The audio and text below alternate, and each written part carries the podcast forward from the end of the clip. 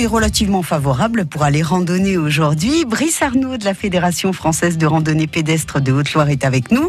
Brice, bonjour. Bonjour Corinne et bonjour à tous. Vous nous parlez de quatre randonnées qui sont organisées aujourd'hui dimanche. Oui, aujourd'hui le dimanche 5 mai, je vous propose d'aller marcher dans une des différentes randonnées qui sont organisées dans plusieurs villages de Haute-Loire.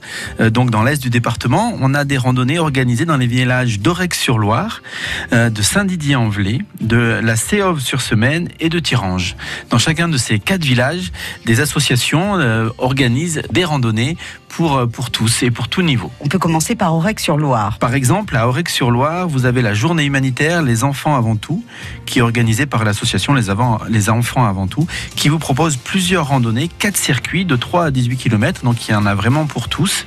Il y a même une petite course avec euh, des ravitaillements, des goûters le long du circuit. À Saint-Didier-en-Velay, la, DAC, la Dark Tour, pardon, c'est une randonnée organisée par l'APE. Euh, vous avez aussi la possibilité d'aller marcher à la Séove-sur-Semaine, où là, l'APE de Saint-Joseph vous propose une deuxième, sa deuxième édition de sa, de sa randonnée. Trois circuits sont proposés de 6 à 18 km.